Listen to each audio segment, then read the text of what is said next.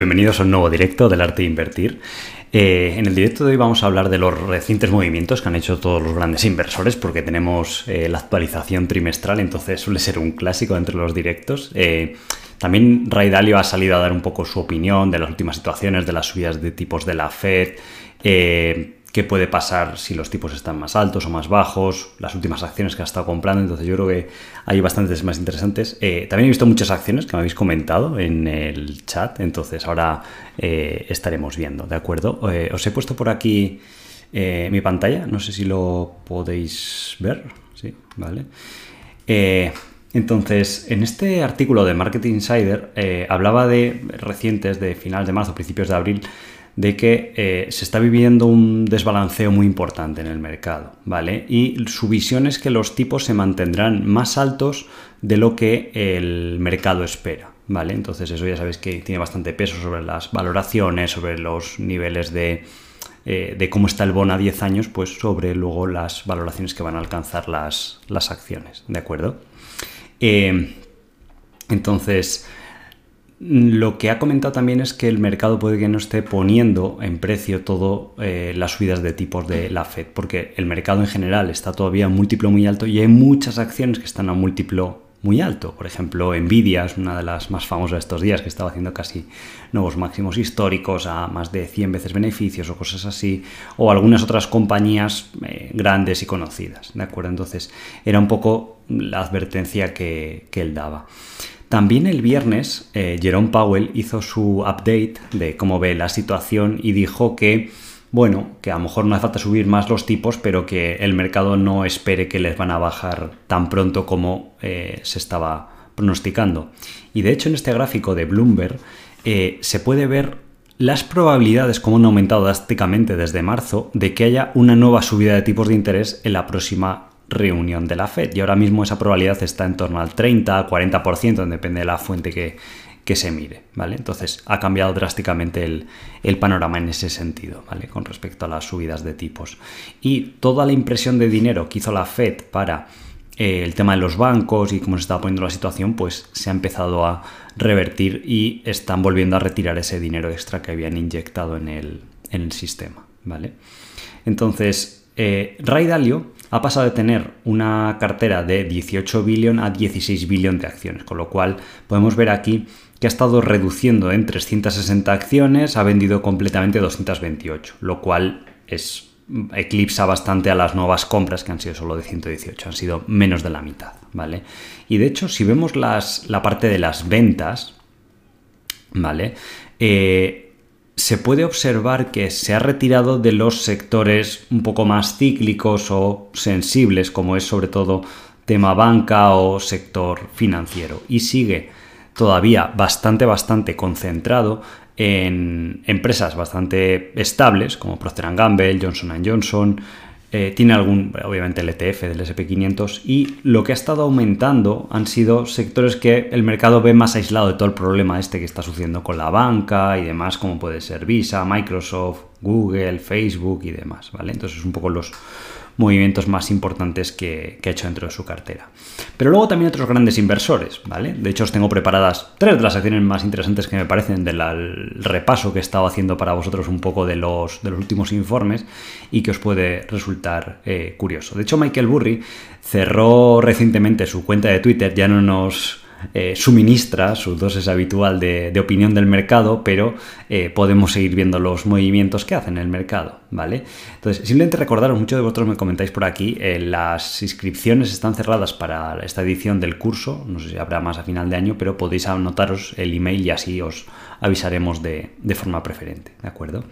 Entonces, si vemos los movimientos que ha hecho Michael Burry, dentro de las eh, principales movimientos es que ha vendido, por ejemplo, algunas de estos de las cárceles o los raids que operan dentro de los servicios penitenciarios de, Estados Unidos. Y yo creo que era pues bueno, más una apuesta eh, puntual, ¿de acuerdo? La gran novedad es que ha empezado a apostar bastante fuerte por las acciones tecnológicas chinas, que están bastante machacadas, Alibaba y JD, son las dos principales apuestas que tiene. Y después eh, Signet Jewelers es una de las principales apuestas que ha hecho ahora mismo y algunos de los bancos junto con Capital One. ¿vale? Esta es una compañía bastante interesante, luego lo podemos ver. pero casualmente Warren Buffett también ha comprado esta misma compañía o ha empezado a iniciar posiciones en esta, en esta empresa, ¿de acuerdo? Que es eh, bastante curioso, ¿de acuerdo? Y eh, después ya os digo, veremos algunas de, estas. Nosotros, por ejemplo, tenemos en los fondos Cigna Group y también ha empezado a comprar ahora. Quizás a lo mejor porque es un sector más defensivo, había bajado bastante, estaba como una valoración de 11, 10, 11 veces beneficios, que es por debajo de la media para un sector bastante predecible y que tiene perspectivas de, de, crecer, de crecer a doble dígito. ¿vale? Entonces, Warren Buffett, os he señalado aquí las que me han parecido más interesantes, eh, sigue apostando por HP, ¿vale? Ya sabéis que es, eh, está devolviendo bastante dinero a los accionistas, que es lo que le gusta a Warren Buffett, sobre todo con recompras de acciones, dividendos y demás. Y dentro del sector bancario, en la última conferencia anual dijo que Bank of America le parecía el banco mejor gestionado dentro de los que pueden invertir él, obviamente de los que son de su tamaño, y que por eso seguía comprando acciones. Sin embargo, si nos fijamos, ha vendido, por ejemplo, el Banco de Nueva York y el US Bancorp, ¿vale? Era una posición mítica o que llevaba muchos años con, ella, ¿vale? Y luego, dentro de las compras adicionales significativas, ya os digo que está la de la empresa de Capital One. Entonces, es curioso cuando uno ve estos informes buscar de decir, oye, si hay bastante gente que está en el mismo momento interesándose por una acción, además es una acción que tampoco es que haya tenido eh, mucha euforia, pues puede eh, resultar curioso. Hay otros fondos más pequeños que también resulta interesante estudiar. Brave Warrior está dirigido por Glenn Greenberg, que es un inversor que ha tenido rendimientos superiores al 15% anual durante los últimos 30 o 40 años que lleva gestión de dinero y es un estilo de inversión muy fácilmente replicable por gran parte de las personas que podéis estar viendo esto, que sois inversores particulares, porque se trata de comprar compañías buenas, a largo plazo, eh, a buenas valoraciones y demás. Y es, ha sido un inversor bastante consistente, ha pasado por diferentes ciclos del mercado y siempre está ahí, gestiona en la actualidad 3 billones, o sea, no, no llega uno a gestionar ese dinero, pues si no ha producido algo interesante para los eh, inversores. Y, la verdad que pasan los años y hay otros inversores que van bien y tal, pero este señor pues siempre se ha, se ha mantenido. Tiene un perfil muy bajo, apenas da entrevistas y se puede saber un poco pues casi casi lo que publica la cartera y poco más. De hecho, cuando uno va a Google, la foto que aparece es esta que tendrá, pues yo qué sé, como hace 30 años o 20 años eh, tendrá la foto, ¿vale?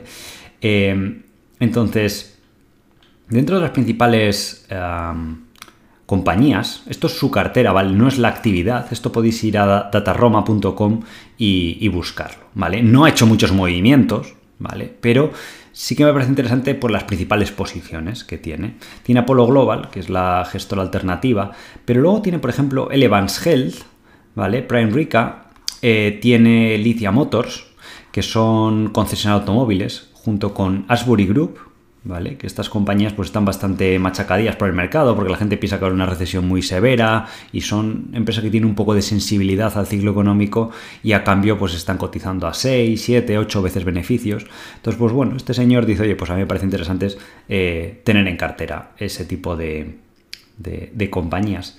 Tiene One Main Holdings, también AutoNation, por cierto, tiene, de hecho, fijaros que tiene tres empresas de concesionarios de, de automóviles y que la verdad que pues está bastante bien a nivel de, de, fundamentales. Luego, si os interesa alguna de ellas adicionales, pues me podéis poner por aquí y las, y, las vemos, ¿de acuerdo? Bill Miller también es otro mítico inversor y eh, este señor tiene el track record de estar durante más de una década de forma continuada sin un solo año eh, batiendo al SP500 hasta que vino el año 2008 y pues bueno, eh, sufrió bastante la cartera. Su error ahí fue que empezó a comprar muchos constructoras y demás, y porque estaban baratas, bancos también.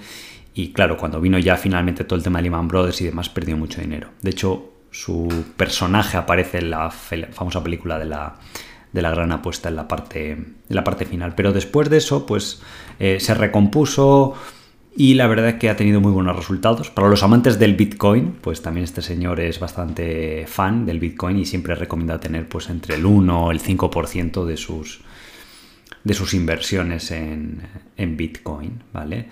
Entonces, si nos fijamos en sus principales posiciones actuales, durante este trimestre no es que haya hecho demasiados movimientos, ¿vale? Pero hacía tiempo que no os lo traía al canal Y me ha parecido interesante, al igual que este otro señor que hemos visto antes de Brave Warriors, de decir, ostras, qué curioso, como antes la de Capital One, que también tiene One Main Holdings. Esta curiosa compañía que vamos a ver ahora porque puede estar esta serie de inversores interesándose por ella. Expedia, que lo estuvimos viendo hace algunos directos, em, que ya sabéis que es el oligopolio de las agencias online de reserva de viajes junto con Booking y tal y que pues estará a 9 veces beneficios, 8, cosa que no se veía desde hace mucho tiempo, que la media suele ser 20, 18 veces beneficios, pues porque el turismo todavía se tiene que recuperar después de, lo que sucedió en la pandemia y demás.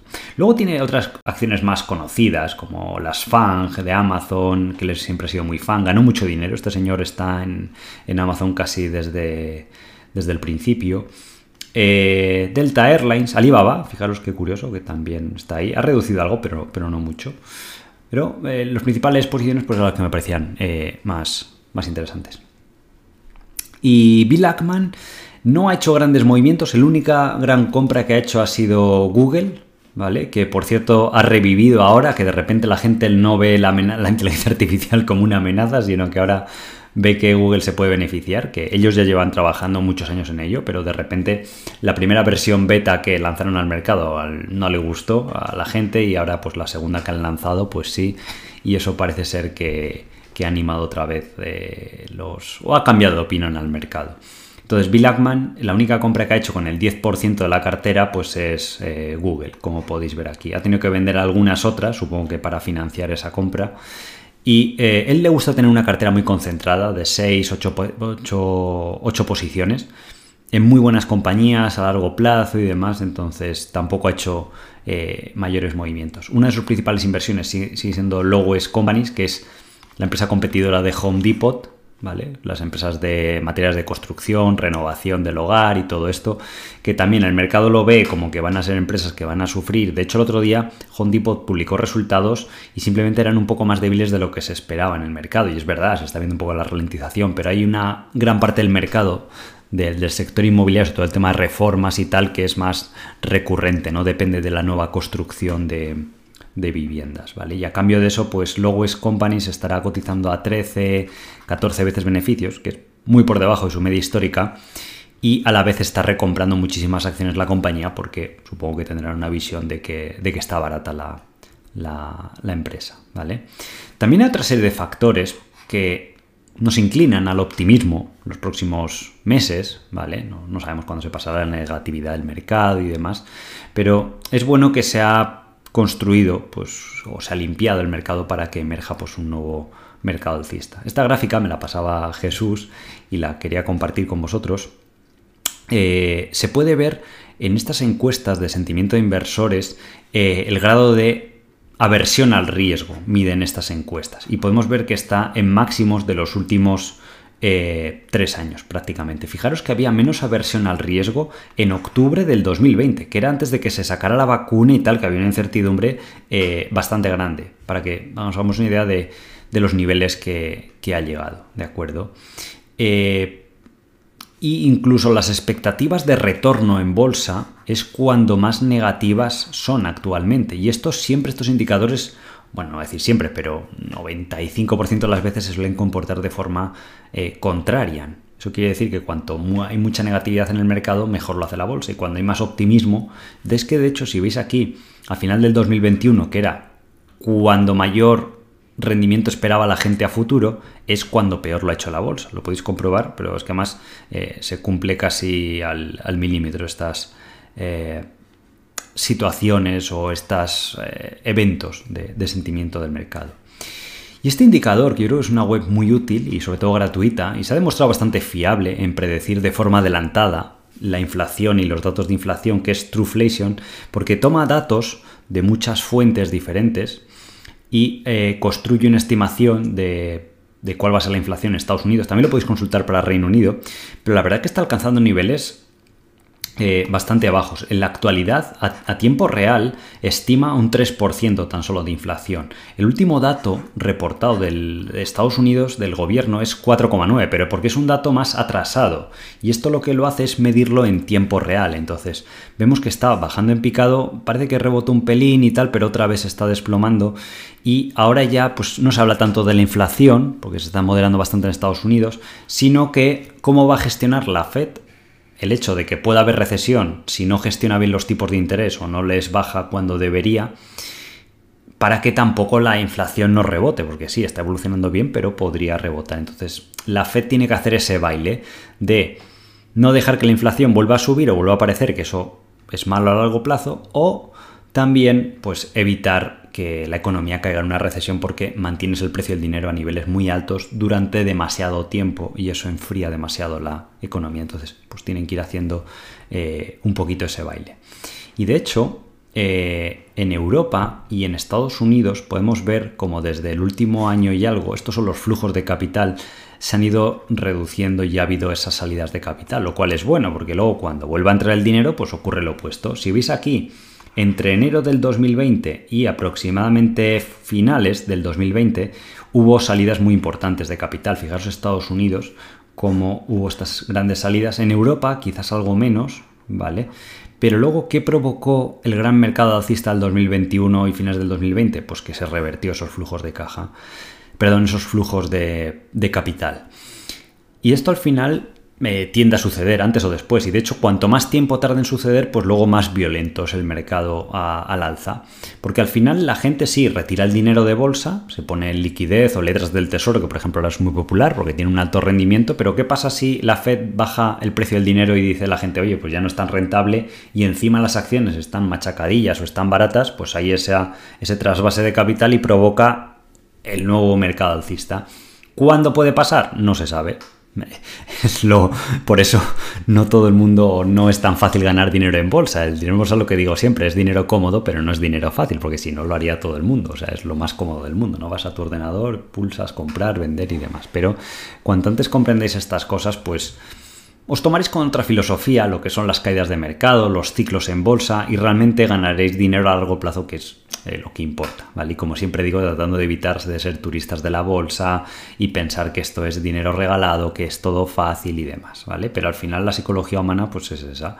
Cuando las cosas están mal, hay malas noticias, pues retira el dinero y luego ya, pues cuando las cosas se ponen muy atractivas, a valoraciones interesantes y las alternativas más seguras, como una letra al tesoro, lo que sea, pues da menos rendimiento, pues volverá ese, ese capital.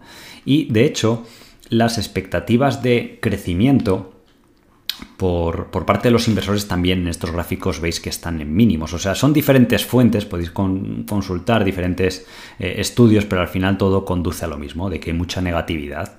Y si veis todos estos periodos que están señalados aquí en rojo, que coinciden con periodos extremos de negatividad en el mercado, siempre han sido momentos excelentes para invertir, por lo menos a medio y largo plazo.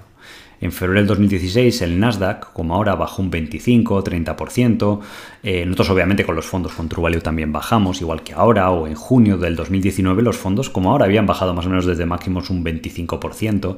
Entonces, luego el siguiente año, año y medio fue muy alcista, el 2020 también, 21 y al final pues es recoger toda esa, negatividad y las buenas valoraciones que hay.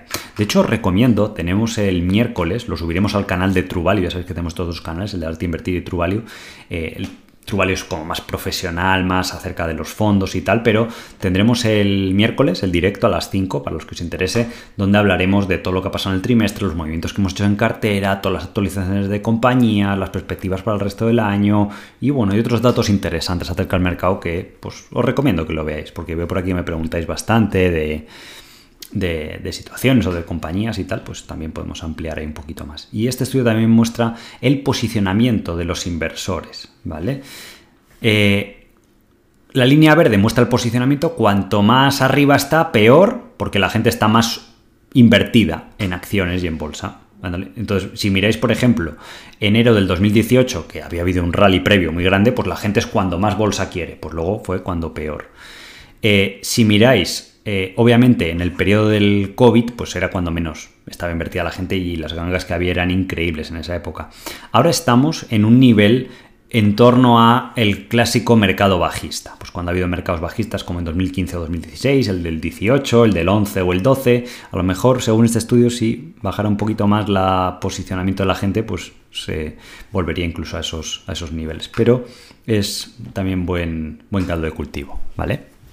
Entonces, vamos a, a ver tres acciones interesantes para aprender, sobre todo, ¿vale? Tampoco eh, lo que os pongo aquí, el disclaimer, no quiero que nadie copie esto y demás. Simplemente que aprendéis cómo funciona la bolsa, cómo se estudian acciones, para que cuando os encontréis vuestras propias situaciones, pues sepáis hacerlo, que es lo que les enseño a los alumnos eh, en la escuela. De hecho, tengo clase este miércoles con ello y les tengo preparado una cosa bastante interesante, que no es que sea dinero regalado en bolsa, pero es una situación especial bastante interesante que quiero compartir con ellos. Y bueno, luego pues si surge la situación a lo mejor el próximo fin de semana, el próximo domingo, pues lo compartimos con vosotros, pero quiero que pues al final los de la escuela, pues tienen esa prioridad. Y os invito a todos los que queráis, pues a que os apuntéis a la lista de notificaciones y en la siguiente convocatoria, pues eh, iremos eh, viendo todas estas cosas, obviamente, pues en detalle. Tienes que saber que invertir en bolsa tiene riesgo y que eh, las opiniones que yo tenga de las compañías, pues son mías subjetivas y no tienen por qué cumplirse, ¿vale? Yo lo que os enseño aquí pues es métodos de, estudios, análisis o de valoración de acciones de forma profesional y demás, pero eh, nadie tiene que copiar las ideas ni, nada similar. Eh, por cierto, muchas gracias por los mensajes de apoyo que me estáis dejando con el tema del libro. He visto por aquí algunas personas que me han comentado que les está ayudando bastante a ordenar sus ideas y demás. Y es, la idea es que sea como un manual para gente que quiere comenzar. O sea, si ya tienes un nivel muy alto, pues a lo mejor algunas cosas ya, ya os suenan. Y eh, os agradezco, si habéis comprado el libro, pues que dejéis una pequeña review en, Amazon, que eso ayuda también un poco a la difusión del, libro y que otras personas pues, lo puedan descubrir, lo que es la bolsa, la inversión con sentido común y demás. Entonces, de forma excepcional, el próximo sábado eh, haremos un pequeño encuentro con, la gente que va a comprar el libro y demás, aprovechando que es la Feria del Libro de, Madrid. Entonces, en el stand de Grupo Planeta, que es el 217, según me han comentado, pues estaremos, pues el que quiera firmar el libro, porque hay muchos por el chat que, es que no sé, me parece increíble que te pidan que te firme el libro, pero bueno, uno está aquí para, servir, ¿de acuerdo? Entonces, eh, pues estaremos aprovechando allí, pasando un rato con los, con los inversores y con personas que tengáis interés pues eh, o si estáis por Madrid, pues en el retiro está bien, además en esta época del año para darte un paseo, disfrutar y si queréis compraros además algún libro que veáis interesante, pues eh, estupendo, ¿vale? Así que tenéis la oportunidad de los que, porque muchos me lo pedíais, eh, el próximo sábado, ¿de acuerdo? por la mañana, de 11.45 a 1 de la tarde. Entonces, una de estas inversiones que estaban comprando estos inversores o que coincidían bastantes carteras y que he visto recientemente es One Main Financial, ¿vale? Como podéis deducir que es una compañía financiera y que con todo el lío que ha habido recientemente pues ha bajado mucho. Llegó a estar en 60 dólares y ahora está en 36. Esta es la historia habitual de muchas de las compañías pequeñas y medianas del, del mercado actual, ¿vale? Entonces, es una compañía que capitaliza, creo, en torno a 4.000 millones, ya os digo, el típico tamaño medio, y tiene una alta rentabilidad por dividendo de casi el 10%, además está recomprando muchas acciones, lo cual uno podría ver esto, el 10%, y decir, bueno, no es sostenible, tiene riesgo y demás. Bueno, vamos a tratar de responder esa, esa pregunta. Es una compañía que es muy similar a nuestras queridas GoEasy, que nos han dado muchas alegrías. Últimamente ha bajado en bolsa, ¿vale? Pero desde que empezamos a comprar a 25 dólares, pues hemos multiplicado por 4, ¿vale? Sí que es verdad que ahora con todo el tema sector financiero, small caps y tal han bajado.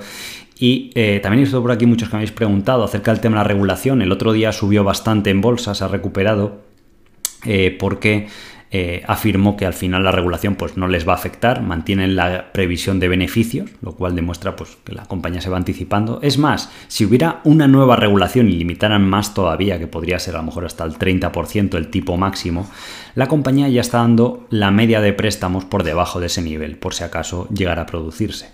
A cambio de eso, pues la compañía pues, está creciendo a ritmos del 20, el 30% anual y estará cotizando a per 6 más o menos del año que viene, per 6, 7 como mucho, ¿vale? Y de este año un per de 8 veces, una cosa así, cosas que pues en otros sectores no se ven con compañías que estén creciendo el 20 o el 30 porque se han, juntado una serie de eh, factores. Entonces la propia GoVisi explica como OneMain es uno de sus competidores en Estados Unidos. GoVisi lo hace en Canadá y esta gente lo hace en Estados Unidos y dice que pues se han fijado en ellos. Lo que pasa es que OneMain tiene otro perfil.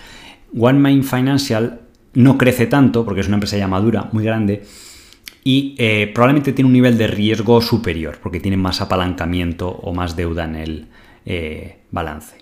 Lo que hacen estas compañías es dar préstamos subprime o lo que se llama near prime. La gente puede sorprenderse, pero en Estados Unidos, bueno, y Canadá también, casi el 40% de la población no es población prime que pueda acceder a condiciones habituales o normales de financiación. Estamos hablando del 40% de la población, ¿eh? que está excluida de los bancos tradicionales, especialmente después de la crisis del 2008, lo que se ha creado es una situación que con las regulaciones que introdujo el gobierno, pues ahora has perjudicado a los ciudadanos porque no pueden acceder y tienen que ir a alternativas más costosas. Entonces, pues bueno, pero hay una industria que es así y no parece que vaya a cambiar porque cada vez hay más eh, regulación bancaria. Entonces, en Estados Unidos, ser subprime es más fácil de lo que se parece. El subprime medio, el cliente, tiene unos ingresos de entre 55.000 y 60.000 dólares al año. El 40% poseen vivienda. ¿vale? Y de hecho el 90% tiene cuenta bancaria y demás, o sea, no os penséis que son personas excluidas del sistema o cosas así, ¿vale? Y las razones por las que se piden esta, esta clase de préstamos, pues pueden ser por, porque si quieren, necesitan un automóvil para ir a trabajar, porque tienen que reparar algo, porque tienen gastos inesperados, por ejemplo, de salud. En Estados Unidos es un clásico, pues al final hay mucha gente que tiene seguros de bajo nivel, seguros de salud, les ocurre un problema de salud y tienen que pedir deuda. Luego también está lo que se llama eh, consolidación de deuda, que es agrupar deudas de mayor coste en una solución de menor coste, ¿vale? Porque hay mucha industria en Norteamérica de lo que se llama los payday loans, que eso es ya pues préstamos predatorios con tasas de interés del 400% anual, 600%, y sí, estas empresas es verdad que te cobran un 30%, pero porque la morosidad es muy alta, la morosidad puede ser de un 10% aquí.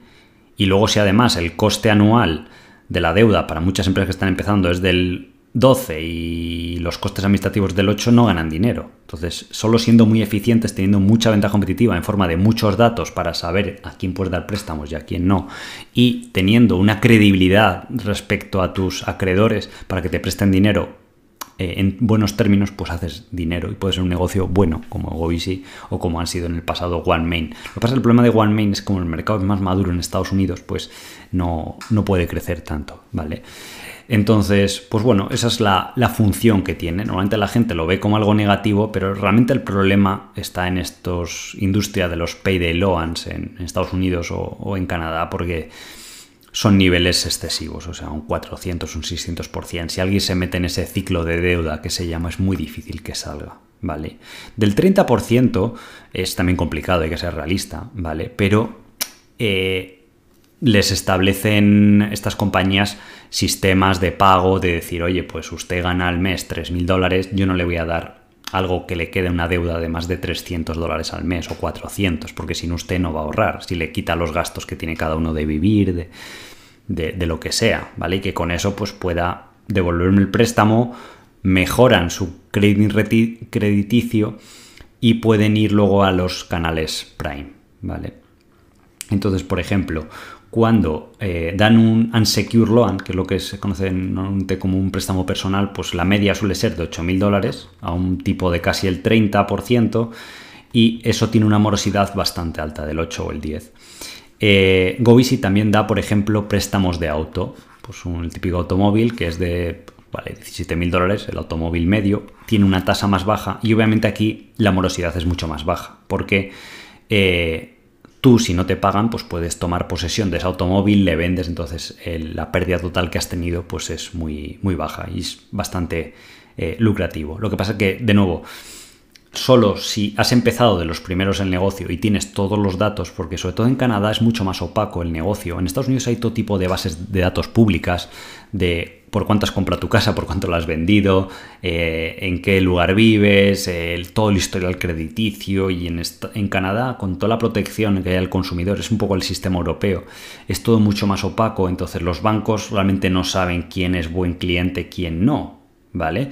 Y el gran valor de una compañía como OneMain o GoEasy es que tienen esa base de datos que han dado ya 2, 3, 10 millones de préstamos y ya saben muy bien en función de eh, una serie de cuestiones que te presenta el cliente de pues, tipo de sector en el que trabaja, empleo, tiene o no tiene hijos, está casado, la edad, el código postal en el que vive, no sé qué, pues todo eso se junta en una coctelera y te sale pues cuánto le tienes que cobrar porque hay que ir muy fino para que el negocio sea, sea rentable, ¿vale? Entonces, esta compañía vemos aquí que tiene pues, eh, un buen crecimiento estos años. Antes de, del COVID ganaba entre 3 a 6 dólares, podemos ver aquí. Luego, obviamente, el 2021 fue muy bueno, porque claro, cuando a todo el mundo subprime le envían cheques a domicilio de 2.000 y pico dólares, pues la morosidad fue bajísima esos años. Entonces ahí se dispararon los márgenes EBITDA, pero lo que está pasando ahora es que se está normalizando. De hecho, ha habido un efecto látigo porque ha sido lo opuesto. Fijaros que ahora los márgenes eh, han sido incluso inferiores a lo que eran antes del COVID por, por la inflación y porque ha sufrido un poquito un poquito el cliente, tampoco es que haya sido el fin del mundo, pero se estima que este año ganará 6 dólares y luego año que viene 7, ¿vale? Entonces el año que viene estará cotizando a unas 5 eh, veces beneficios. La parte más importante de estas compañías, porque claro, cuando tú ves una compañía como esta que dices, oye, va a tener crecimiento, eh, está a 5 veces beneficios, está dando una rentabilidad por dividendo del 10 y encima está recomprando acciones, casi el 10% de las acciones está retirando, o sea que la yield para el inversor es de casi el 20% anual, suponiendo este nivel de beneficios, ¿vale? La pregunta es, oye, ¿qué pasa si viene una crisis? Porque estas acciones o este sector pues lo han hecho bajar bastante en bolsa porque la gente piensa que cuando viene una crisis pues quiebra, desaparece la compañía. A lo mejor gana menos dinero un año, como pasó eh, con, el, confinamiento, ¿vale? Pero no implica eh, que vaya a haber una quiebra, ¿vale? Eso es muy importante. Entonces, el hecho de que un año gane menos dinero no justifica muchas veces bajadas del 60-70% en bolsa como suele ser. Pero es que la bolsa es así, como es un grupo de gente operando, pues las bajadas le reafirman la visión negativa que tiene el mercado de que eso es una mala inversión, entonces más gente vende. Esas nuevas bajadas retroalimentan esa visión. ¿Cuándo paran de bajar las acciones? Pues cuando se pasan los miedos macro o cuando hay una valoración tan ridícula que atrae una nueva horneada de inversores que eclipsan a esa masa de vendedores originales que había y se inicia pues el nuevo mercado alcista. ¿vale? Entonces lo importante de estas compañías es decir, oye, ¿cuál es el riesgo? Porque se ven que están a un múltiplo mucho más bajo que la media de la bolsa con un buen trato al accionista, ¿vale? Que es por lo que se puede haber fijado Warren Buffett o eh, no, perdón, la otra es de Capital One, me estaba confundiendo, ¿vale? Por lo que se puede haber fijado eh, Bill Miller o este otro señor, el de Glenn Greenberg, ¿vale? Pero Capital One, que se me ha olvidado comentaros, eh, es una empresa de tarjetas de crédito, que el sistema de tarjeta de crédito es igual, es como que te dan un préstamo personal que no tiene ningún tipo de aval o garantía a tasas entre el 20 y el 30% y pues obviamente la morosidad es alta, pero también por eso cobran ese nivel de, tipos de interés, ¿vale? Entonces, es un negocio en esencia bastante, bastante parecido, ¿vale? Entonces, la clave es el nivel de apalancamiento y cómo se comporta la morosidad cuando hay problemas. Entonces, eh, esto Gois, y también lo explica, tiene hay un montón de estudios. De hecho, TransUnion, que es una empresa independiente, porque yo cuando analizo acciones, no solo miro la fuente original de la empresa, sino tratar de contrastar esa información con ah, fuentes independientes que te mm, den confianza sobre eso, ¿vale? Entonces TransUnion tiene muchas bases de datos acerca de cómo se comporta el cliente subprime en diferentes crisis, ¿vale?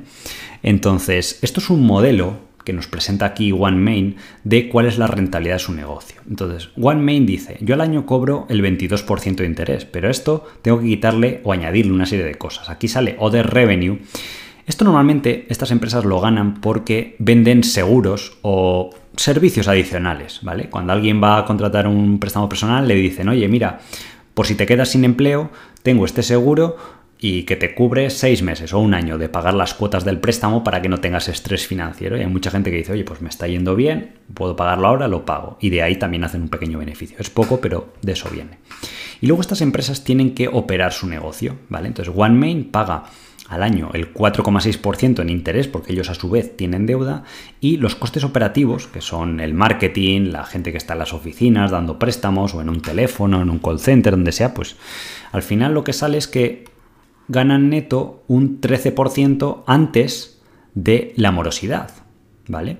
¿Cuál es la morosidad? Pues lo que pone aquí el base outlook, que de media entre el 6 y el 7% de todos los dinero que prestan, pues lo saben que lo van a perder. Entonces, neto de estas dos partidas, la empresa gana pues entre un 7 y un 6% de todo el dinero que presta. O sea, la gente dice, no, es que es un sector donde se gana muchísimo dinero. Sí, que aunque cobren al 22%, neto te queda un 6%. Y a esto hay que restarle luego los impuestos. O sea, neto a lo mejor es un 5% o un 4%.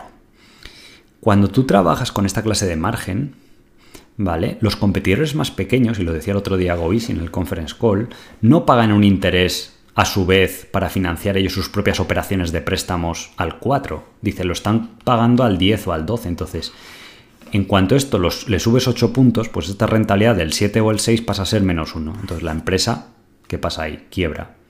Con lo cual, las subidas de tipos de interés que se han producido y la regulación que se introdujo en Canadá especialmente, es beneficiosa para las empresas más sólidas del sector, como GoEasy, y luego hay otro competidor que es privado, que creo que se llama Fairstone, y son un poco los dos eh, más grandes, ¿vale? Pero el resto lo que va a hacer eso, pues es expulsar y GoEasy pues dice que ya está empezando a ver los primeros eh, eh, signos positivos. Aún así el mercado es curioso, porque cuando se desató toda esa psicosis, ¿vale?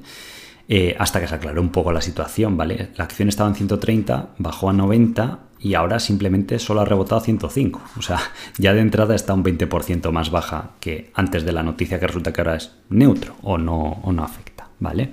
Entonces, lo que explica aquí OneMain es decir, ¿qué pasa cuando hay una recesión normal, mild recession, que podría ser, pues a lo mejor lo que pueda suceder ahora, pues dice, la morosidad simplemente pasa del 6 al 7,5, aumenta un 20%. Entonces, pues bueno, en vez de ganar un 7% de margen, pues a lo mejor ganamos un 5,5%. Pero apenas es imperceptible y suele ser un año. Y ponen ellos de ejemplo su cartera de préstamos entre el 2001 y el 2002. Y ojo, ¿qué pasa si ocurre un cisne negro total de una crisis de las gordas, de las que ocurren cada 40 años? Pues tipo 2008-2009.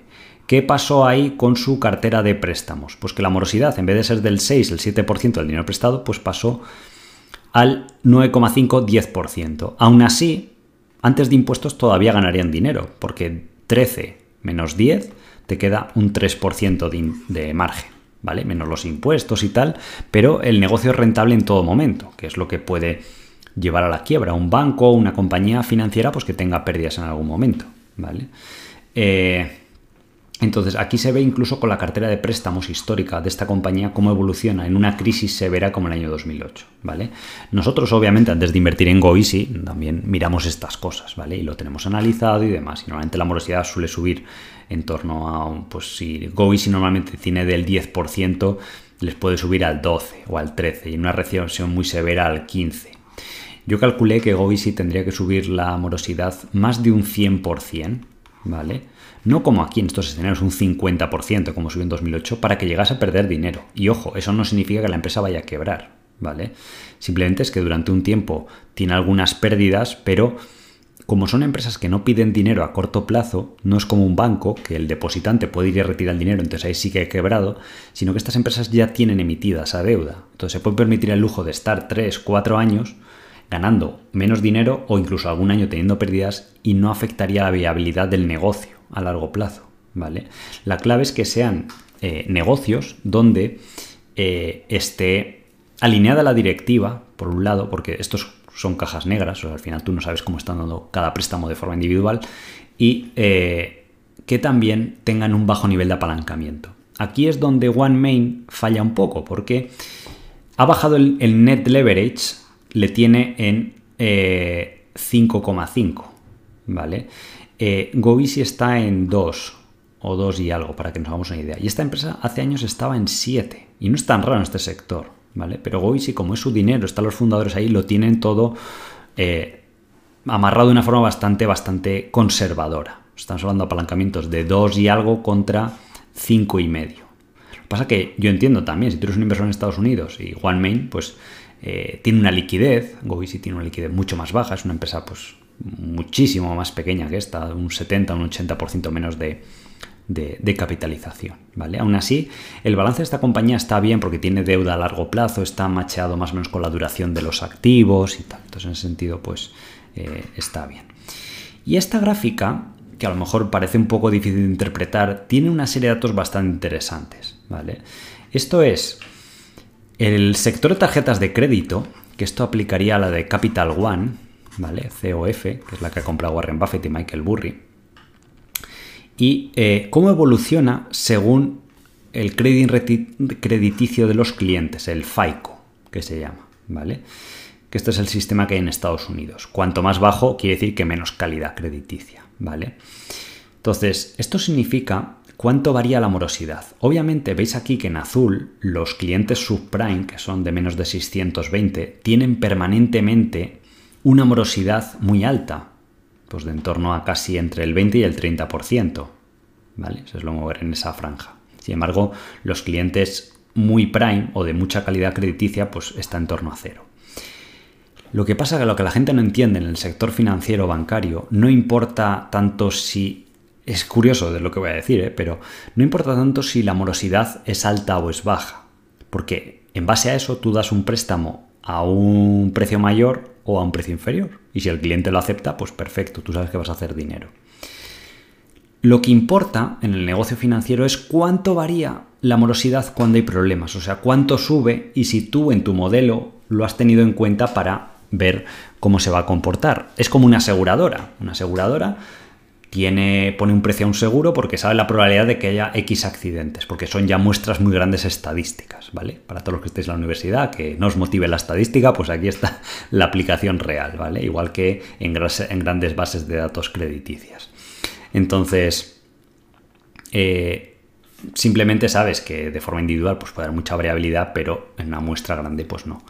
Si veis aquí, los clientes subprime estos son tarjetas de crédito, que esto no lo hacen tanto eh, ni OneMain y Goisy tampoco tiene tarjetas, negocio de tarjeta de crédito, que es más volátil, ¿vale? Por cierto. Porque cuando alguien toma un préstamo personal, como que tienes que hacer una voluntad, o sea, no es algo tan impulsivo como que la gente le dan una tarjeta y empieza a tirar dinero de ahí y ya está, ¿vale? Por eso la morosidad es más alta. De pico a valle se dobla por 1,9, ¿vale? Si, por ejemplo, normalmente la morosidad es del 20, en lo más bajo del valle, hasta el año 2008, pues en lo peor se multiplicó por 2 la morosidad, o subió un 100%. ¿Vale? Fijaros qué curioso, justo si os vais al otro extremo, a los clientes super calidad crediticia, de pico o de valle a pico, lo que aumenta la morosidad es una orden de 6 veces. O sea, sí, a lo mejor la morosidad de partida es del 1%, esto se va al 6%. Eso es un problema, porque si tú a este cliente super prime no le estás cobrando por la tarjeta de crédito el 30%, obviamente, ¿vale? Sino que le estás cobrando, no sé, un 10%. ¿Vale? Entonces, si le añades otros costes, aparte de la morosidad, cuando se te va al 6, pues puede que empieces a perder dinero muy rápido, si no has medido bien esto. Entonces, por eso, eh, hay mucho más margen de seguridad cuando el nivel de préstamos que das es elevado. ¿vale? es algo que es importante comprender. Esto pasa en otras compañías, por ejemplo, Regional Management, Wall Acceptance, también son de otras de este sector. ¿De acuerdo? Y, y, es algo que normalmente no se comprende. La gente asocia mucho el tema del subprime como que es súper peligroso después del año 2008, pero ahí lo que quebró fue una serie de compañías que dieron préstamos para viviendas subprime sin ningún tipo de control, sin ningún tipo de alineación de incentivos para no dar préstamos, incluso con documentación falsa. O sea, bueno, lo que había era de, locos, ¿vale? Entonces, esta compañía podéis ver como recientemente no solo está pagando unos dividendos muy altos de 480 millones al año, que según una empresa capitaliza 4.600 millones, pues era esa rentabilidad del 10%, sino que está retirando 200 o 300 millones adicionales de dólares en, acciones que está recomprando, ¿vale? Para eh, retirar porque tienen esa visión de que están baratas ahora que han bajado las acciones. Fijaros que los años anteriores apenas habían recomprado acciones ni daban dividendos, pero eso es lo que le gusta a muchos inversores o muchos value investors famosos, de decir compañías que, bueno, sean decentes y que estén baratas y que además te devuelvan el dinero. Que es lo que está haciendo Warren Buffett en HP, por ejemplo, que pues sí, la compañía no crece mucho, es un negocio maduro, pero todos los años te llegan tus, tus rentas. Y da igual que sea, es lo mismo, dividendos, de hecho es más efectivo por el tema fiscal los, las acciones que los dividendos, ¿vale? Pero bueno, hace un mix de los dos. Entonces se puede ver aquí la valoración de esta compañía que ha bajado también a cinco veces y media la rentabilidad por dividendo, bueno, es más incluso, es casi del 11%, ¿vale? Por toda esta serie de factores de el mercado bajista que ha habido en acciones, de que la gente como tiene la visión de que hay un riesgo enorme en el mercado ahora, pues cualquier cosa como esta clase de acciones que las ven como un riesgo enorme, pues afecta. Eh, y luego también ha habido todo el lío de los bancos y el sector financiero, ha salido mucho dinero del sector financiero y ya sabéis que la gente cuando saca dinero de un sector le da igual, es, de todo. Entonces, pues bueno, por eso veis que muchos grandes inversores pues están eh, invirtiendo ahora en el, en el, sector financiero. Y ojo, no es una no quiero que nadie salga aquí y entre, sino que comprendáis cómo, cómo funciona la bolsa. Otra de las principales compras que ha hecho Michael Burry es Signet Jewelers que, bueno, la gráfica lo dice todo. Si veis los últimos 30 años, que es algo que os aconsejo siempre y que esto lo puede hacer cualquiera, tenga mayor o menor nivel de bolsa, porque te transmite una, historia poderosa de, lo que es una acción. O sea, cuando veis algo así, de decir, en 30 años no se ha ganado dinero, bueno, te, te dice bastantes cosas, ¿vale? A 5 años, 2 años, 3 años, pues las acciones pueden hacer todo tipo de cosas, pero ya esto, pues no. Entonces, esta compañía iba muy bien hasta que empezó todo el tema de la venta online, porque lo que es es un retailer de, joyería. Entonces, pues bueno, la gente se empezó a acostumbrar también, al igual que compra otras cosas online, pues a comprar joyería y demás, ¿vale? Luego encima vino el confinamiento y el 50% del negocio de la compañía está relacionado con el tema de las bodas y los compromisos y tal, entonces claro, pues no había eventos, pues más problema. Y además tenía deuda, pues hizo que las acciones casi, pues no sé si bajaran a, 5 dólares o 6 dólares, algo así súper bajo. Luego ha rebotado, fijaros que ahora está en 75 porque se salvó al límite de la quiebra y bueno, es, es un caso curioso. Entonces aquí tenéis, por ejemplo, la típico tienda en un centro comercial de, la compañía, porque tiene varias marcas, no, no solo esta. Tiene luego otras online o demás mm, que se llamarían value. Dentro del sector de la joyería hay cosas como Tiffany's, que es súper alta joyería, mm, sector lujo, básicamente, por eso lo compró Louis Vuitton. Pero luego tenemos el sector medio, que sería más del, día a día, donde el resto de gente puede ir a comprar pues, el típico anillo de boda o un compromiso, lo que sea. Y es precisamente en el nicho en el que está Signet, ¿vale? Entonces, curiosamente, no se sabe por qué, pues la gente parece que se casa menos últimamente, no está tan de moda casarse, pues se casa menos. Entonces, que fue también donde empezaron un poco los, los problemas de la compañía, porque desde 2016 vemos que ha empezado a tener Incluso antes del confinamiento ya había variaciones negativas año sobre año del número de bodas que se celebraban. En 2020, pues también. Y 2022, pues fijamos que se ha acelerado muchísimo. Yo no sé la razón, si es por la inflación y la gente dice, oye, pues una boda es un gasto enorme. Me podéis poner en los comentarios qué opináis o la razón, pero no, no, lo sé. Pues la gente ha dejado de creer en el matrimonio o lo que sea, pero bueno, la cuestión es que le afecta a la compañía y que 2023 también se van a experimentar caídas incluso del 10%. Y luego se espera que haya un rebote muy fuerte no entiendo por qué también, o sea, no sé por qué la compañía lo estima, pero es, curioso, a mí me podéis dejar vuestra opinión, de que va a haber un rebote bastante, bastante fuerte a nivel de, compromisos y demás, porque ya os digo que es pues, la mitad de las ventas de la compañía dependen de eso. Entonces, esta es la típica historia de, de turnaround que se llama, que suele ser extremadamente peligroso. Los libros afirman que el 70% de los turnarounds pues no acaban bien, pero los que sí que acaban bien pues se gana mucho dinero y ya vemos que desde mínimos pues la acción ha, rebotado bastante. Antes de la crisis del 2020, la compañía tenía un margen bastante bajo y la verdad que lo, lo ha aumentado bastante y de hecho la compañía ha vuelto a crecer comprando compañías adicionales o, o complementarias, ¿vale? Y bueno, pues en ese sentido el turnaround parece que está funcionando. De hecho, antes de, esta crisis tenía un nivel de apalancamiento de cuatro veces. Aquí se mide sobre EBITDA, no es como las otras compañías financieras, que se mide sobre la equity del, negocio. Pues ese apalancamiento lo han reducido a dos veces, que es ya un poco un nivel más, más confortable y un poco más eh, flexible. La parte buena del negocio es que como veis aquí en este gráfico, el 60% de los competidores son pequeñas tiendas independientes del típico señor que abrió su tiendecita de joyería y demás, que eso, pues mucha gente se va a jubilar, los hijos normalmente no continúan con el negocio y al final pues todo eso lo va absorbiendo las grandes marcas y Signet sí que es la más grande de, Estados Unidos en, cuanto a este tema y está bastante bien diversificada por diferentes eh, categorías, ¿vale? Incluso compró en su día algunas compañías que tenían bastante presencia online, que era un poco lo que fallaba compañía como Blue Nile. Y, bueno, pues de esa forma lo, está eh, gestionando. ¿Vale? Y bueno, aquí salen las. Eh, las diferentes percepciones que tiene el mercado y cuál la compañía piensa que es la realidad de su, de su negocio. ¿Vale? Pero bueno, no es tan importante.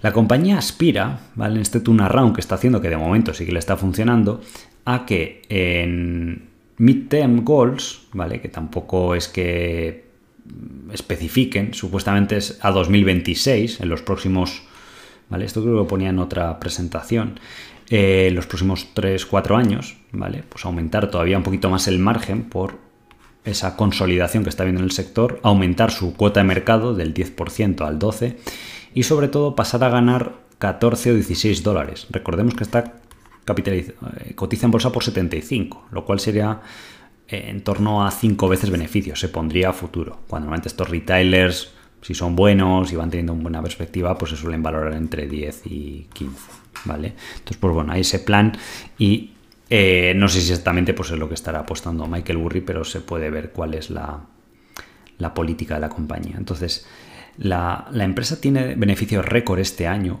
va a ganar entre 12 y 11 dólares por acción, entonces elevarlo a 14 y 16 pues bueno, parece asequible. Después de unos años previos muy complicados, cuando tuvo que hacer esta reestructuración que ganaba solo entre 3 a 6 dólares, pues ha conseguido eh, enderezar un poco el, el negocio, ¿vale? Entonces, ¿qué pasa? Que los múltiplos han bajado bastante. Como hay toda esta negatividad, de nuevo, esto es una empresa pequeña, y demás. Y en 2021 la empresa era exactamente igual que ahora. De hecho, ahora está ganando más dinero, o va a ganar al año que viene más dinero de lo que estaba ganando en el 21. Y en el 21 pues había todo este problema del confinamiento que al sector pues le, afectaba. Entonces ahí estaba cotizando a 14, 13 veces beneficios y ahora ha bajado a solo 6 eh, veces beneficios, que es pues no sé, un 65% de descuento respecto a la media del SP500 que está en 18 o una cosa así, pues es eh, un tercio de la valoración de la media de la bolsa, ¿vale? Y la tercera que estaban comprando estos inversores, que es parecida al sector de Cigna y demás, que es un sector, esto es diferente, cuando veis los gráficos, que os digo, simplemente el sentido de ejercicio de verlo a largo plazo, pues veis otra historia completamente diferente. Es una empresa mucho más sólida, que ha dado beneficios más predecibles y que eh, se ha multiplicado en bolsa pues, por cerca de 30 veces los, los, últimos años y sobre todo resistiendo bastante bien cuando ha habido periodos de crisis o volatilidad. Fijaos que la última crisis tampoco ha corregido tanto, ha corregido algo de 550 dólares a 450, pero nada así eh, demasiado llamativo. Entonces, la empresa tiene dos segmentos dentro del sector de salud de Estados Unidos. Tiene los planes de salud, o lo que se llaman los health benefits, donde hay casi 50 millones de personas que pagan esto. Puede ser pagadores privados, la mayoría de compañías que los pagan en nombre de sus empleados, o del gobierno, ¿vale? Con el famoso Medicare o el Medicaid y todo esto, pues eh, esa es una parte un poco... es más predecible porque te paga el gobierno, pero es un poco menos lucrativa porque está más regulado el precio y tal. Y luego tienen los propios eh, servicios de salud. No solo decir, oye, no solo ofrezco el seguro de salud, sino que tengo pues todo un sistema de, eh, por ejemplo, farmacias, hospitales, eh, clínicas y tal, pues para reducir los costes y para redirigir a esos asegurados que tengo a mis propios puntos, ¿vale? aquí se puede ver como prácticamente cuatro o cinco compañías controlan todo el sector de planes de salud en Estados Unidos, lo cual genera un oligopolio. Parte está regulado y parte sin regular, pero por eso también ha ido también en bolsa, porque al final el sector de salud es de lo que más crecimiento se espera que tenga los próximos años por el envejecimiento de la población y porque no hay que invertir constantemente y porque es al fin y al cabo que todo el mundo necesita, no le afecta la crisis y demás. Entonces, estas empresas tienen tal escala que cualquier empresa que quiera empezar desde cero lo tiene complicadísimo. Me acuerdo que hace tres años o dos años un riesgo que había era que Amazon hizo una alianza con Amazon, eh, JP Morgan y Berkshire Hathaway, la empresa de Warren Buffett. Hicieron una alianza para intentar hacer disrupción en este sector, para decir, oye, vamos a ofrecer paneles de salud con mejores condiciones o intentar ofrecerles un pelín más barato y demás. Y después de intentarlo, tres monstruos de la, de la economía eh, desistieron y han disuelto la alianza porque han visto que pues, no se puede competir contra estas compañías porque lo que hacen lo hacen muy bien de una forma eficiente y a la vez generando un retorno adecuado para, para el accionista. Entonces demuestra un poco que el único riesgo disruptivo que podía haber pues ya se ha, se ha eliminado. ¿vale? Lo curioso es que las acciones han seguido bajo, bajo presión porque la gente tiene un poco la visión negativa, a pesar de que son sectores muy predecibles, de que como va a haber una crisis, ¿vale? Pues va a haber desempleo y claro, la gente cuando está desempleada, pues su empresa no le paga el seguro médico, con lo cual estas empresas ingresan algo menos, pero a lo mejor puede afectar eso, pues no sé, un 3 o un 5% de las ventas, que un año no. Porque ya hay un crecimiento orgánico persistente todos los años por el envejecimiento de la población del, de entre el 6 y el 8% en estas empresas, pues a lo mejor se queda en un año creciendo un 0 o un 3 pero es un año, luego vuelve y vuelve de golpe, porque esa gente que se quedó sin empleo, pues vuelve después. Entonces, nosotros en los fondos, en el fondo de grandes compañías, tenemos United Health, que nos ha ido muy bien, y eh, también tenemos eh, Cigna y COS, ¿vale? Y Elevance, pues también veis que dentro del número de pólizas que tiene, pues es de los mayores también de Estados Unidos. Y de hecho lo que prevé el gobierno gastar a futuro es hasta 2030 aumentos en gasto en salud, en el Medicare o el Medicare de hasta el 6% anual en Estados Unidos y los planes privados pues también van a tener que, aumentar. Y bueno, la compañía tiene un historial muy bueno de cumplir con lo que eh, promete, ¿de acuerdo? Entonces, en el año 2018 ganaba solo 15 dólares por acción y este año va a ser más del doble. En 6 años casi más que ha doblado la rentabilidad de la compañía. Y eh, normalmente cuando tú vas a ver los nuevos planes que te, ofrece, que te mm, proyectan a futuro las compañías, es bueno ver de dónde vienen, si lo han cumplido y tal. Eso es fundamental, es de lógica, ¿vale? Entonces, pues vemos que es una compañía que ha cumplido y que además en bolsa le han recompensado por ello. Si veis el gráfico desde 2015, pues eh, la compañía, o 2016, estaba por aquí a 150, o sí, 150, que sería múltiplo de 10. Y ahora, pues este año o el que viene va a ganar 36 dólares, está a 4,50, pues es un pero un poco más, de 13, una cosa así, pero se puede ver que se ha revalorizado bastante porque pues, ha cumplido ese plan y en lo que es un buen sector, solo que, bueno, de momento hay ese problema puntual que tiene el mercado. Entonces, el nuevo guidance que tienen para 2027, que sería, pues eso, los próximos cuatro años, es crecer a nivel de ventas eh, high single digit o low double digit, que sería pues entre el 8 al 12% en ventas, ¿vale? Y además aumentar los márgenes del 5,5 al 6,5 o el 7. ¿Vale? Esto daría lugar a que ellos prevén que desde usando base del 2022, que este año ya va a ser más, ahora ya están ganando este año 33 dólares, sería aquí en 2023, pues que los beneficios van a crecer un 12, un 15, que son crecimientos propios casi de compañías tecnológicas, que la gente se está ahora peleando en el mercado por ellas, incluso a muchas compañías tecnológicas le quitas la dilución por stock options, aunque crezcan un 15, un 20, luego neto se quedan estas cifras. Y esas compañías, muchas de ellas, o empresas defensivas de, muchas que hay en el mercado, pues, Steel Lauder, eh, Procter Gamble, Unilever y tal, pues no bajan de 25 veces. Esta compañía lo que está diciendo al fin y al cabo es que en cuatro años va a ganar 60 dólares por acción y esto normalmente estas empresas suelen cotizar de media per 15, una cosa así. Eh, entonces no está cotizando a per 25, está más o menos a 13 veces, o sea, es que de hecho está por debajo de la media eh, histórica. Los últimos 5 años eh, la media es 14 y ahora está en 13 veces nada más eh, beneficios. Obviamente cuando ocurrió el confinamiento y tal, puntualmente se fue a PER 8, pero duró cuestión de semanas, luego enseguida volvió a PER 12. Y es curioso, desde 2018 estas empresas han tenido presión porque el mercado no las llegó a valorar, sí que ha tenido momentos que a veces ha estado a PER 17 pero desde que ganó Trump las elecciones, se metió mucho a criticar públicamente, estas empresas son el demonio, eh, tenemos un problema y tal, cuando al final no, no se haya una solución mejor, por más que se ha intentado.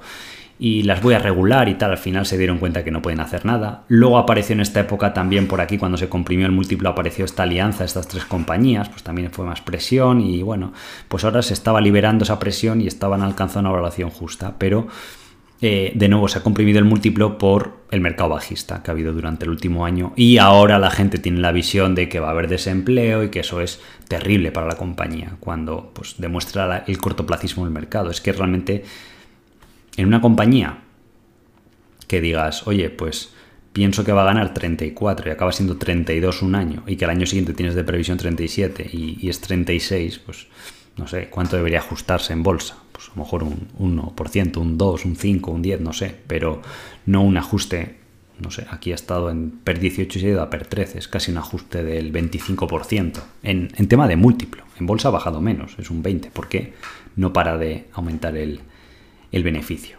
A lo mejor es un poco más, ido un poco más rápido ahí, pero podéis parar el, vídeo y volver a verlo y tal. ¿Vale? Entonces vamos a ver por aquí. Eh, bueno, simplemente recordaros eso. Los que queréis aprender sobre todo esto en detalle o que os guste y queréis profundizar el nivel de acciones, o sea, si os gusta esto, el curso va a ser mejor, obviamente, porque se ve todo más en detalle, está estructurado, pues vamos viendo todo y demás, ¿vale?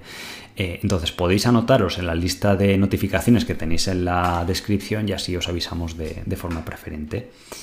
Eh, he visto por aquí que me comentabais, tenía por aquí la empresa está la de eh, Capital One, que tiene unos ratios similares y veis, aunque es ligeramente diferente el, sector, porque son las temas tarjetas de crédito y tal, pues se puede ver que es una compañía que tiene un cierto crecimiento. Hace años atrás ganaba 7 dólares por acción. Este año o el siguiente va a ganar entre 12 o 14 dólares por acción. ¿Vale? Entonces la valoración pues también se ha comprimido muchísimo. Estamos hablando de solo 7 veces beneficios. El dividend yield es menor porque reparte menos, pero eh, también está recomprando acciones. Si vais aquí abajo, ¿vale? A ver, eh, repurchase of common stock. Bueno, ahora lo ha... Mm, aquí salen los dividendos, vale, 950 millones, pues creo que ahora lo ha parado, ¿vale? Las, las recompras de acciones. Pero podéis ver que al final, pues son 7 veces. Hombre, si alcanzase los 14 dólares que, me comentabais antes, sería sobre 97 en torno a un PER de 6, 7 veces, 6 y algo, ¿vale? Solo que, claro, cuando tú gestionas muchísimo más dinero, como Warren Buffett, pues tienen que ir a esta compañía. Es que Warren Buffett, por ejemplo, en One Main Financial, pues no se fijaría, porque una empresa de 4 billones pues no puede invertir al nivel en el que en el que está. Entonces, es un poco lo que está pasando en el mercado en la actualidad, que cuanto más grande la compañía y más liquidez se puede inyectar, pues está a un precio eh, superior, ¿vale?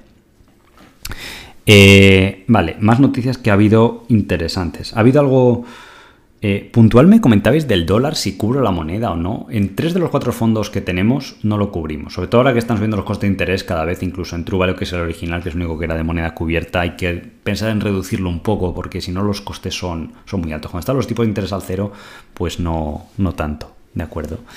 Em, también ha habido varios updates de compañías. Por ejemplo, Dole, que llevaba tiempo sin salir en el canal, que decíamos, ah, pues bueno tal, pues ya ha recuperado bastante, o sea, ha subido casi desde mínimos un 100% y la, tenemos ahí en el True Small Caps, ¿vale?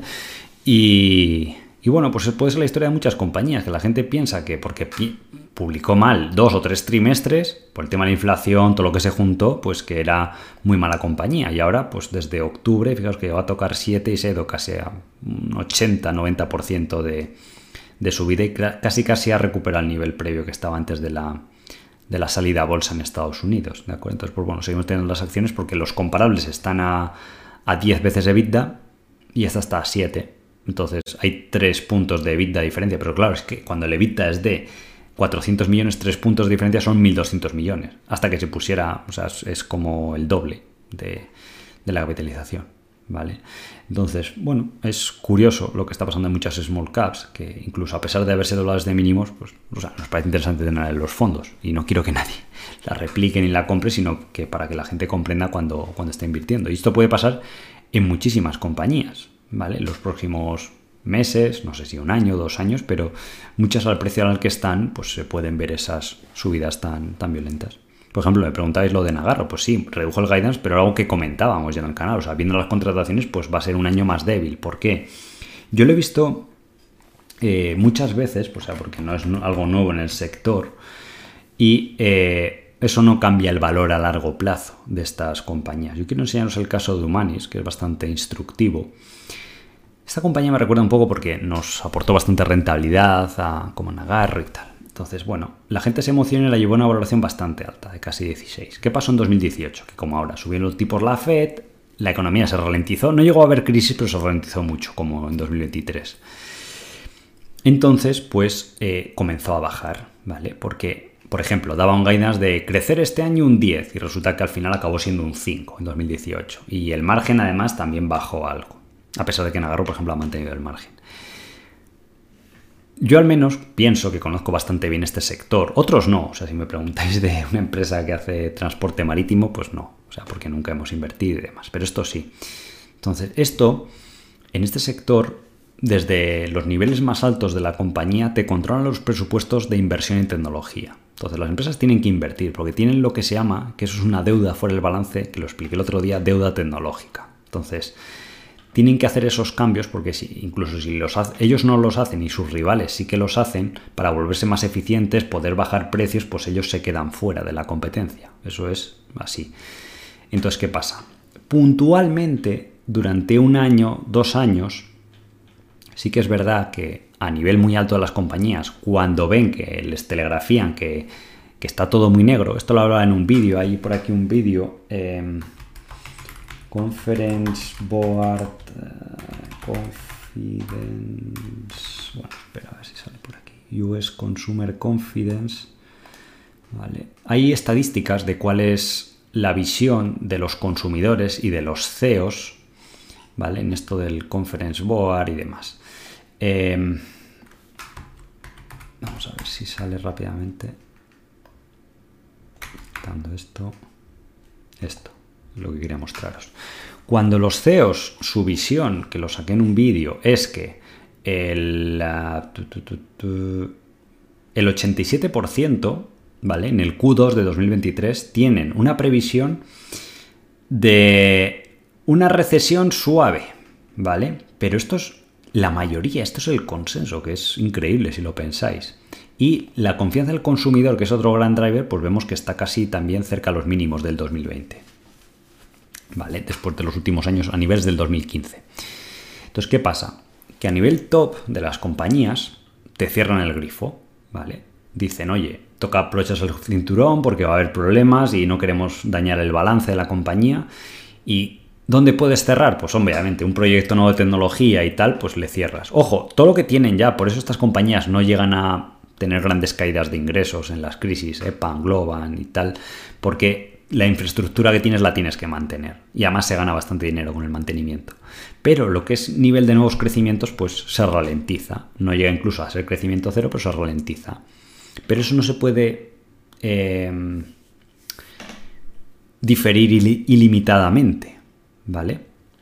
Entonces, ah, antes o después, vuelve. Y en Humanis pasó eso. Bueno, o otras empresas del sector ¿vale? Porque en esa época no estábamos invertidos en el sector de, Nagarro, pero es muy similar, servicios IT que ingeniería digital. Entonces, la compañía empezó a recuperar márgenes justo antes del, del, COVID, estaba empezando a repuntar. Luego, fijaros que tampoco bajó tanto con el tema del confinamiento. Y luego ya finalmente, como vino todo de golpe, todo lo acumulado el 2018 y parte del 19, más lo que hubo durante el confinamiento, pues la acción se fue de 4 a 17, que fue cuando la oparon. Se multiplicó por cuatro veces en menos de un año y medio. Y eso puede ser lo habitual en bolsa. Y puede ser habitual incluso para compañías que tú veas que hace así una línea casi recta de crecimiento o una cierta variabilidad. En bolsa puede pasar esto exactamente. Que baje y luego se multiplique mucho. ¿Vale? Entonces nosotros hablaremos eh, de True Value, pero es lo que puse un poco con... Hicimos un mensaje ya avanzado de habíamos estado comprando para que tenga dudas y demás. Entonces, es algo importante que, quiero que los inversores de True Value comprendan cuando estamos invirtiendo en estas compañías, porque no lo hacemos a la ligera y pensamos que conocemos bastante bien esto. El otro día, por ejemplo, publicó resultados Globant y subió. Y de hecho, empezaron a contar de que ya empiezan a ver los primeros brotes verdes. Dicen, sí, la situación está mal ahora.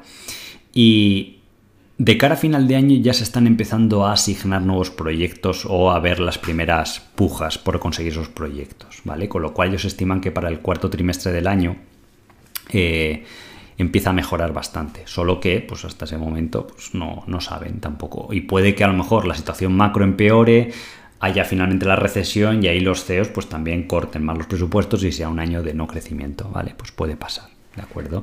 Entonces, eh, eh, Globant eh, no varió demasiado el guidance porque es curioso, ellos incluyen el guidance que dan las adquisiciones que hacen. Entonces, si quitásemos esas adquisiciones, lo que dan de guidance para el resto del año es un crecimiento orgánico muy bajo, del 3 al 5%. Y en Nagarro sigue siendo más alto, es casi de, de un 8 o un 9% orgánico con el nuevo guidance. Y de hecho fue algo que ya comentó. Yo cuando estuve con el CEO en el, en el Capital Markets Day, lo que dijo un poco allí al resto de la gente es decir, oye, que nosotros damos este guidance y porque lo hayamos batido siempre no significa que siempre vaya a ser así, que nosotros hacemos una estimación de lo que vemos y si se podría ajustar, o sea, no es que lo estuviera diciendo ahí que lo iba a ajustar, pero un poco para que la gente, pues en ese tono que suele tener él, pues que esté eh, preparada para que eso pueda suceder, ¿vale? Entonces, eh, Globan es una compañía, no voy a decir promocional, pero un poco más agresiva en cómo comunica, ¿vale? Entonces, en ese sentido, la forma de dar el guidance, pues, eh, varía bastante. No sé, creo que el día 23 en Dava publica también, que también has preguntado, y también, pues, era un poco de este, este mismo sector. Y nosotros ya sabéis que tenemos una posición, ahora que han bajado las acciones, pues estuvimos comprando porque nos gusta el sector, obviamente es mucho más pequeña que la posición de de Nagarro y el descuento que tiene todavía en valoración respecto a comparables o al mercado en general, pues es, es bastante elevado. ¿vale? Entonces es un poco la, la, situación. Eh, PayPal también comentáis, sí, es otro ejemplo clásico, ¿vale? Sí que es verdad que le han bajado un poquito los márgenes y que está digiriendo todo el exceso de crecimiento que tuvo, igual que le ha pasado a Facebook, por ejemplo, pero fijaros con que se modere un poco lo que pasó en Facebook. Entonces PayPal, la verdad que quitando la caja y demás, está poniendo valoraciones de 10, 11 veces beneficios, casi de compañía que no vaya a crecer nada a futuro cuando eh, no parece indicar que, vaya a ser eh, diferente, ¿de acuerdo? Eh, GoEasy ya hablamos, ¿vale? Me habéis comentado. Hubo la noticia del update del guidance, que el mercado se lo tomó de, forma positiva, ya os digo, pero es, es lo que os digo, es la, tónica habitual del mercado. Cuando hay tanta negatividad en bolsa, tenéis que comprender de que en small caps eh, la gente lo asocia como más riesgo. Es decir, oye, pues cuando hay riesgo, ¿yo qué hago? Pues me compro un McDonald's, ¿vale? Porque me siento seguro. Y es verdad, es una compañía muy resistente, pero luego llega un punto en que la valoración puede que sea muy alta. Pero cuando es una compañía que va a crecer como McDonald's al 5, al 6%, pues, mm, y está a PER 30, creo que estará ahora, no sé cuánto está, bueno, menos, PER 26, pero bueno, digamos que es en el rango alto histórico, porque se suele mover entre PER 20, 25, una cosa así, ¿vale? Pues está bien, está seguro, pero la expectativa de retorno obviamente es inferior. Sin embargo, en small caps, como tienen menos liquidez, cuando suceden situaciones como la actual, de que a lo mejor publican resultados un poco peor de lo esperado, no justifica esa caída, pero, pero, eh, si la visión de la gente es decir, uy, no, no, esto es mala noticia, encima como en una recesión, pues yo vendo. Con que venda un pequeño porcentaje del total de accionistas, me da igual que sea un 5, un 10%, un porcentaje muy pequeño puede provocar caídas del 50 al 60% en acciones que estaban a un precio razonable o bueno y pasan a estar a niveles muy atractivos. Fue un poco lo que pasó, por ejemplo, el DOL. Entonces, eh, es muy importante comprender eso para interpretar los movimientos, porque si no, eh, es que además se ve a diario cuando hay muchos fondos de small caps y el cliente final dice, uy, no, he perdido dinero aquí, pero en McDonald's o en un fondo de grandes compañías o de calidad estoy seguro, pues saco el dinero de un sitio y lo meto en otro. Por ejemplo, eso que nos pasa en True Value. Tenemos el fondo de True Capital, que está, es de grandes compañías de super calidad, pues compañías tipo McDonald's, eh, Cigna, todas estas que hemos dicho antes, un Constellation Software y tal, pues están ahí. Entonces, ese fondo está casi cerca de máximos, lleva este año casi una rentabilidad del 8, del 9, que está bastante bien. Entonces, ¿qué hace la gente? Lo saca de fondos de small caps y lo mete ahí, porque es lo que te da sensación de seguridad. Entonces, un gestor que tenga esas compañías, me da igual que sean Agarro, Dole y tal, pues si el partícipe te saca dinero porque se produce ese efecto psicológico la bolsa, porque la bolsa es psicología a plazos de un año, dos años, incluso tres años, ¿vale? Pues no le queda más remedio que empezar a vender y te venden de todo. Entonces, y eso se produce un movimiento generalizado. Entonces, y el mercado está controlado al 80-90% por fondos. ¿Cuándo se para eso? Primero, cuando se acaba ese flujo de noticias, ¿vale? O ese sentimiento, y eso es más difícil de predecir, pero antes o después sucede siempre, o cuando la valoración llega a ser ridícula y pequeñas noticias positivas tienen movimientos tan violentos como el de Dole Foods, que te sube un 70-80% y simplemente es porque eh, dio algo un poquito mejor de lo que se esperaba y la gente ve un poco luz a final del túnel simplemente porque venía de dar resultados un poquito inferiores a lo que se esperaba. O sea, que tampoco es que estuviera la empresa en quiebra ni nada, pero si uno mira el gráfico, pues sí que lo parece. O uno mira el gráfico de Govis y llegó a estar en 200 dólares y luego bajó a 80, pues tú dices, joder, esto parece que el mercado te está diciendo que va a quebrar. Y va exactamente la misma trayectoria, ¿vale? Entonces, eh, en Newlat, por ejemplo, el viernes pasado o hace dos viernes creo que publicó los resultados del primer trimestre y eran muy buenos. Además, va a recuperar todo el margen que perdió por la inflación, orgánico está creciendo casi un 20%, más que comparables y demás. Y va a hacer unos 75 millones de EBITDA. Pues bien, esa compañía está cotizando a tres veces EBITDA. Tres. Un negocio que en España lo puedes comparar con Eurofoods, que es lo mismo, es una empresa de alimentación sin tampoco una marca así tan conocida, porque no lo vas a comparar con una empresa de alimentación como Nestlé, ¿vale? Que es ya más top y tal. Sino un Eurofoods, pues podría ser algo similar. Esta empresa está casi a nueve veces EBITDA. Esto sería el triple de Newlat. O sea, Newlat se podría triplicar y estaría en fair value comparado con Eurofoods, ¿vale? De tres veces y algo EBITDA a nueve. Pero te publica eso y como no hay liquidez ninguna en el mercado, muchos fondos no pueden comprar. Yo, por ejemplo, en True Value, pues tenemos unos ratios de liquidez, entonces si la acción al día, Newlat, antes tenía 200.000 acciones de volumen y ahora tiene 30.000 al día, pues tú puedes comprar más o menos X nivel. tampoco te vas a meter en una situación todo líquida y líquida, perdón, que no tiene eh, o que no cumple los parámetros legales, porque un fondo está muy, muy regulado en ese sentido. ¿Vale? Entonces, encima, esa situación le impide a nuevos fondos comprar y se da pues, una situación curiosa. ¿Cuándo cambia todo eso? Pues, por ejemplo, el flujo de noticias cambia un poco y al final no sé, si se produce la recesión es bueno, porque a lo mejor baja algo más la bolsa, se pone todavía todo muchísimo más barato, no hay que descartar ese evento, ¿vale? Es importante advertirlo, y luego la subida es mejor.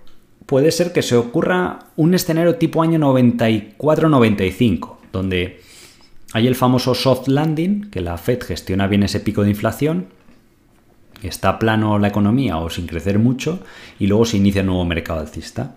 ¿vale? Pues se pasa eso, vuelve la liquidez y la gente además puede volver a comprar. Y encima la gente, eh, cuando se recuperan los mercados, que fue lo que pasó en 2021, por ejemplo, ¿vale? Que las small caps sí que lo hicieron muy bien, eh, lo que sucede ahí es que la gente mira al mercado y dice, tengo McDonald's a 25 veces, pero ya no hay este nubarrón, nubarrón negro que me han pronosticado.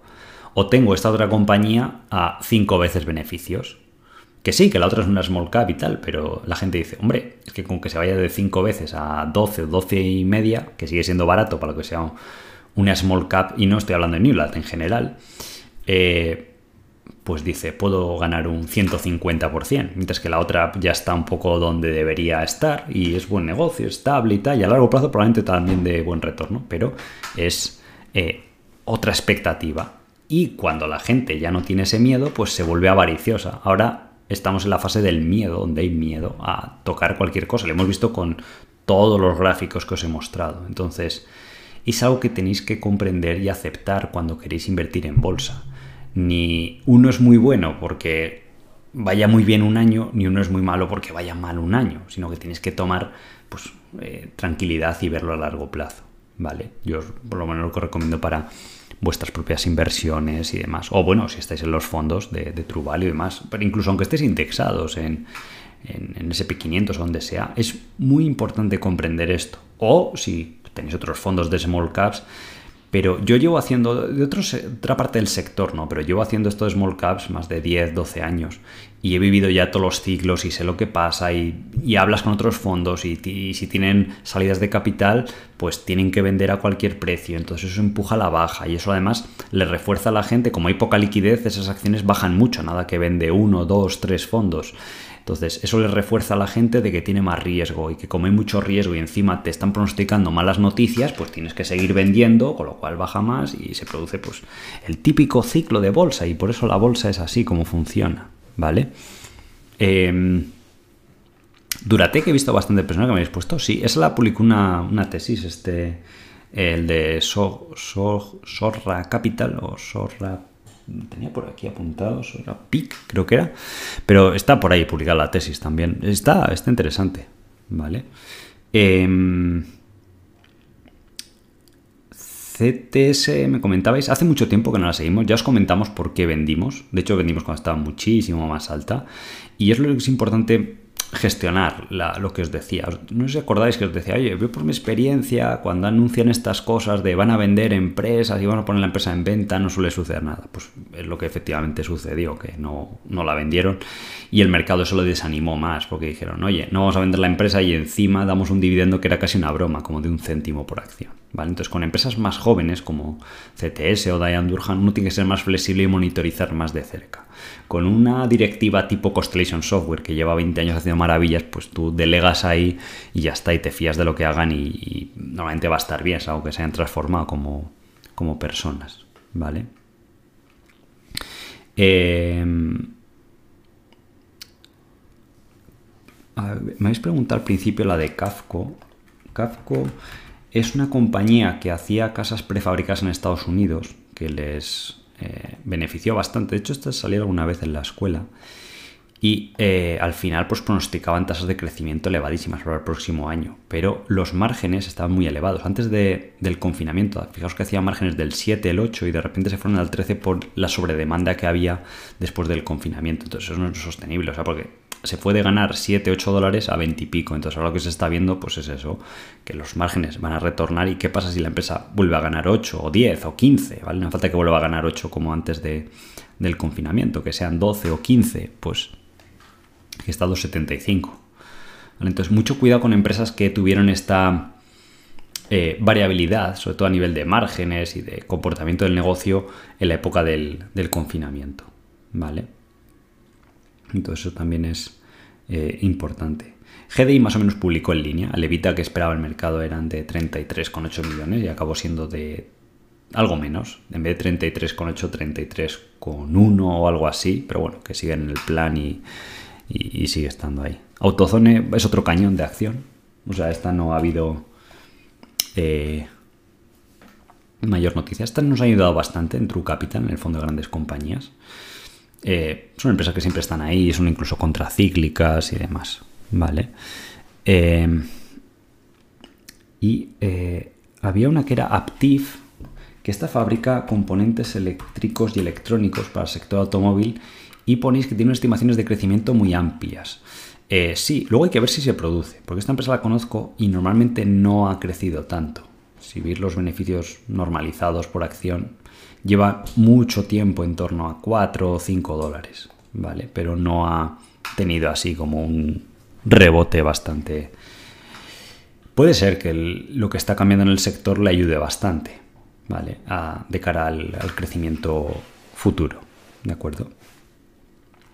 Pero es lo que os decía antes, por ejemplo, cuando veis el Evans o una de estas. Decir, hombre, si en el pasado te lo ha cumplido lo que ha dicho y demás, porque esto de la electrificación no es algo nuevo. O sea, es que lleva bastantes años. La compañía tiene, tiene un desempeño bastante irregular. O sea, tan pronto un año gana, luego fijaros aquí que baja la rentabilidad, luego vuelve a aumentar. Y bueno, es importante ir eh, monitorizando pues, todas esas eh, cuestiones. ¿De acuerdo? Así que, bueno, eh, vamos a acabar el directo hoy un poco antes de las dos horas. Además, esta semana tenéis vídeo publicado acerca de todo lo que está pasando con el techo de la deuda y demás. Entonces, espero que lo disfrutéis. Lo tenéis eh, publicado del, viernes. Y eh, para los que os guste más ampliar o seguir aprendiendo de acciones de True Value, os invito el... De hecho, a ver si en la, comunidad os puedo poner el link. El miércoles tendremos el webinar explicativo de True Value, que hablaremos de todas las acciones que me soléis preguntar y habrá dudas para, para invertir de la gente. Eh, y eh, sábado, tema de libros, ¿vale? Firma de, libros. Y el domingo haremos directo. Os invito a que me hagáis el domingo porque tengo preparado una cosa que no, antes no la he enseñado y creo que os, va a ayudar. Mm, no es 100% dinero regalado que ganar en bolsa, pero que cualquiera lo va a poder aplicar y, vuestras finanzas lo van a agradecer o por lo menos os podéis dar algún capricho todos los años con lo que aprenderéis y, y creo que os va a ser de utilidad. Entonces tenéis ahí un poco el cliffhanger, como se suele decir, para, para el próximo domingo y que vernos en el directo y volver al, horario habitual, ¿de acuerdo? Así que nada más, espero que disfrutéis, que tengáis una, buena semana y nos vemos el próximo día. Un saludo y hasta la próxima.